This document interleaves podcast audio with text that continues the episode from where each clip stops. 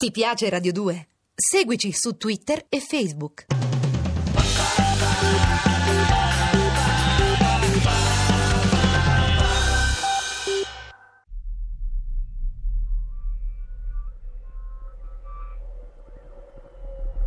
È martedì 11 settembre. Sono le 9.26. Il cielo brucia sopra New York ed è sempre più un girone infernale. Da circa 40 drammatici minuti le due torri gemelle del WTC hanno dovuto subire un folle, velocissimo, duplice attacco terroristico. Due aerei di linea americani sono stati dirottati e a distanza di soli 16 minuti l'uno dall'altro hanno centrato gli edifici simbolo della città, colpendoli come due immensi proiettili e poi incendiandoli. Manca poco più di un'ora a Ground Zero. Papà, sono bloccato in ufficio con altri 20 colleghi. Pare che qui sotto l'edificio sia stato colpito da un altro aereo. Non abbiamo notizie certe, ma abbiamo potuto vedere quello che è successo all'altra torre circa mezz'ora fa. Tu hai notizie? Sto guardando la TV, figliolo. È pazzesco, è proprio così. Le due torri gemelle sono state colpite da due aerei di linea, Greg, uno dopo l'altro. È una situazione molto brutta per il nostro paese. Il presidente George Bush dovrebbe parlare fra poco. Come va adesso lì da voi? Non credo che ci siano danni gravi quassù, almeno per ora. Arriva solo un gran fumo. Siamo completamente circondati dal fumo e ormai non si può più vedere quasi nulla di quello che succede fuori. Sì, sì, sì, si vede benissimo dalle immagini in TV. Gli ultimi piani delle facciate est e sud sono prese dal fuoco e dal fumo. L'aereo, grazie a Dio, è entrato molto sotto di voi, ma ci sono numerosi incendi ai piani inferiori. Ho molta paura di quello che potrà succedere, Greg. Temo soprattutto che non ce la facciate a scendere giù. Puoi chiamare tu i soccorsi, ma puoi dire a qualcuno che noi siamo all'angolo nord-est del 93esimo e che con tutto questo fumo c'è sempre più difficile respirare. Non riesci ad avvicinarti all'uscita di Ci sicurezza. abbiamo provato, pa, ma c'è troppo calore da lì e un fumo troppo denso viene proprio dalle scale. Ok, ragazzo, ok. Adesso ti lascio. Vado giù al dipartimento. Continua a stare al telefono Marcia, la mia collega d'ufficio, per qualsiasi cosa. Resta in contatto con lei e non attaccare. Ok, papi, ok. Fa presto però. Lui viene dal Canada. Dal Canada francese. Io invece sono proprio della Francia. Francese pura. Mike lavora come broker alla Cantor Fitzgerald da appena un anno.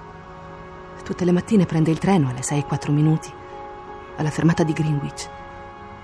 Si alza presto per essere in ufficio alle 7, 7.10 al massimo. Ogni mattina lui tutte le volte mi saluta e poi mi bacia. Abbiamo... Ho una bambina di due anni e mezzo e un altro maschietto più piccolo di soli 11 mesi. Quel giorno però ne aveva solo tre. Quella mattina è un buco nero per me. Rivedo il suo bacio, il suo sorriso, il suo saluto, come tutte le mattine. Quella mattina è anche il primo giorno d'asilo di mia figlia, Sydney. L'ho filmata quel giorno. Ho guidato fino alla scuola e ho parcheggiato in zona. Sto slacciando la piccola dal seggiolino dell'auto quando squilla il telefono della macchina. Rispondo, è lui, il mio Mike. Ed è già nel panico. Sofia, un aereo ha appena trapassato l'edificio. Non capisco cosa stia succedendo. Ti amo. Oh mio Dio! Che posso fare, Mike? Non lo so, non lo so, non lo so, non so che dirti. Potrei chiamare il 911. Sì, sì, sì, sì. Chiama subito il 911. È andata così. E mi ha ridetto che mi amava. Allora prendo il cellulare e chiamo io il 911. Sempre occupato. Alla fine mi passano il centralino del Connecticut. Quelli ridono. Non vogliono nemmeno sentirmi. Dicono solo tranquilla, trasmetteremo il messaggio e riattaccano.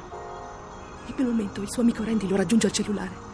Mike dice: Oh, Randy, grazie a Dio, Randy, sei tu. Qui è un casino. Lo so, Mike, cerca di calmarti. È stato un attacco terroristico.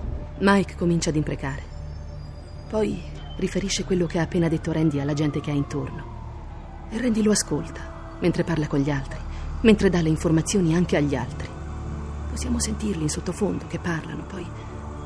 Poi Mike ci dice d'un fiato: Non siamo feriti, siamo solo un po' disorientati per via del fumo. Per questo stiamo facendo uscire il fumo dalle finestre. Adesso non riattaccare, non riattaccare per Dio! cercateci un ingegnere o qualcuno esperto che sappia tirarci fuori di qui, perché non abbiamo la più pallida idea di come uscire fuori. Poi si sa, sono morti. Da soli. Nessuno era lì ad aiutarli. Non c'era nessuno a dargli una mano.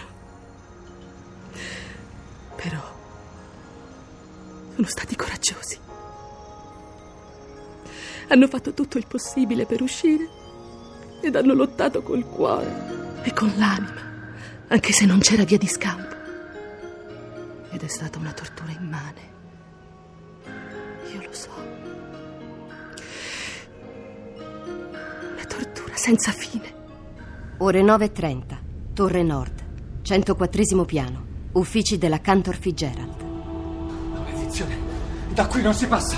Dove sono le altre scale? Non si riesce a vedere niente, Jason. Judy, dammi la mano e seguimi. Andiamo da questa parte. Dobbiamo restare uniti. Anche voi, seguiteci. Laggiù c'è troppo calore. Noi, noi non veniamo.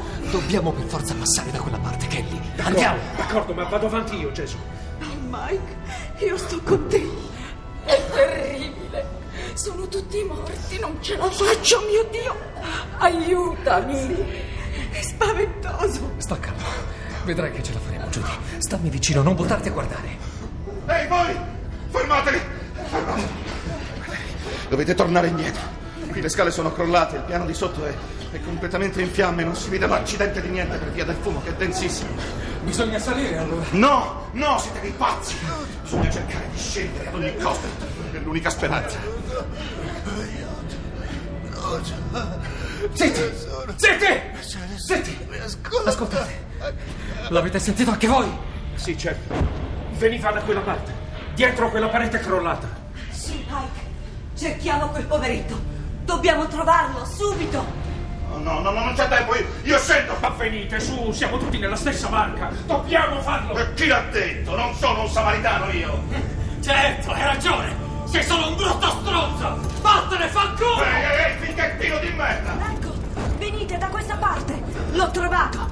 Credo di averlo trovato. È lì, dietro a quella parete. Forse è schiacciato. Sì, sì, lo vedo. Ehi, ehi tu, riesci a vedere questa? Riesci a vedere la mia mano? È troppo buio Mike. Le gambe bloccate. Stai, stai tranquillo. Adesso proviamo a tirarti fuori. Ma lasciatelo perdere, non vedete che non potrà mai uscire da là sotto! Ehi, merda! Avete sentito questo rumore? Presto! Presto! Il soffitto, per Dio! Sto per crollare il soffitto! Oddio! Oh mio Dio, no!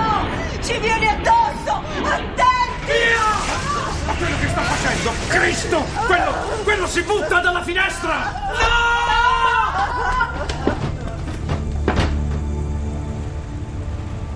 Ore 9.32. Torre Nord, 103 piano. In un altro punto a ovest della facciata in fiamme, ripresi in diretta dalle telecamere della CNN, due uomini, uno dei quali a torso nudo, stanno pericolosamente in piedi, in equilibrio precario sui davanzali. Ondeggiano paurosamente verso il baratro, aggrappati alla grande colonna centrale. Ore 9.32, Torre Sud, 98 piano. Un uomo guarda fisso verso una finestra sfondata, in direzione nord-ovest. Poi si aggrappa con una mano alla struttura della finestra. Tiene stretta a sé con l'altro braccio una donna. Quei due pare proprio che abbiano tutte le intenzioni di lanciarsi nel vuoto. Per un po' non succede nulla. È come se misurassero ancora per qualche istante le condizioni della loro situazione e le conseguenze possibili del loro gesto estremo. Ore 9.32. Torre Nord, 104 piano. Dietro ogni finestra rotta del lato ovest del palazzo si accalcano come disperati decine di uomini e donne. Cercano boccheggiando di respirare un po' d'aria, come pesci fuor d'acqua. Intorno girano gli elicotteri della polizia, ma sembrano impotenti. E dopo un po' si allontanano verso Ellie Island, lasciando al loro destino senza speranza quei disgraziati appesi alle finestre. Pronto? Pronto? Ascoltatemi, vi prego. Pronto? Sottotenente Howard Thorpe del Dipartimento Vigili del Fuoco città di New York, mi dica! Ci sono delle persone intrappolate al 93esimo della Torre Sud. Aspetta un attimo, aspetta, arrivo! Pronto? Eh, calma, signore, questo lo Faccia sappiamo. parlare, Nerette. Faccia parlare. Dica! Ma mi sta ascoltando? Sì, sì, la sento, quello che parli! dico? Sì! Sono mio figlio Greg, con altri 20 colleghi di ufficio. Si trovano nella facciata nord-ovest del 93esimo. Ok, ok, abbiamo capito, signore. Sì, Stiamo facendo tutto il possibile, mi creda, ma adesso si calmi. sto calmo. Ma dateci delle istruzioni almeno. D'accordo. Quello che deve dire a suo figlio, se Sì. riesce a parlarvi, è di fare precisamente questo. Sì. Chiudere tutte le porte del piano. Per quanto possibile isolare il piano dal fumo e dagli incendi, chiaro? Chiaro, Per chiaro. cercare di conservare ossigeno, ha capito bene? Sì, certo, chiaro. Ma io E volevo... se possono utilizzare dell'acqua o qualunque altro liquido, devono bagnare i vestiti o gli asciugamani e con quelli riempire e tappare tutte le prese di ventilazione e le fessure da cui entra fumo, chiaro? Chiaro, d'accordo, capo. Ma, ma voi cosa... Come diavolo pensate di intervenire lassù? Abbiamo già predisposto alto? un posto di coordinamento sotto al WTC. Sì. Noi siamo già presenti sul posto.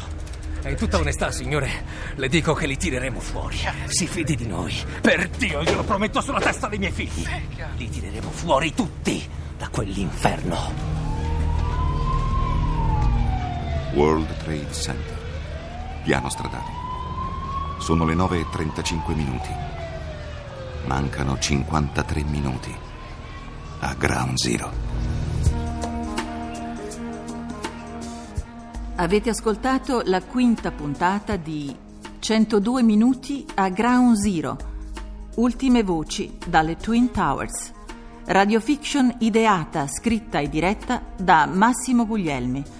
Con le voci di Saverio Indrio, Laura Lenghi, Mimmo Valente, Rosa Ferraiolo, Riccardo Zini, Carolina Zaccarini, Roberto Gammino, Clara Algranti, Davide Marzi, Cristina Piras, Teresangela Damo, Pierluigi Astore. Realizzazione del suono Alfredo Guerrieri. Consulente musicale Marco Ponce de Leon. Un programma a cura di Vissia Bachieca. Posta elettronica sceneggiato chiocciola rai.it. Ti piace Radio 2? Seguici su Twitter e Facebook.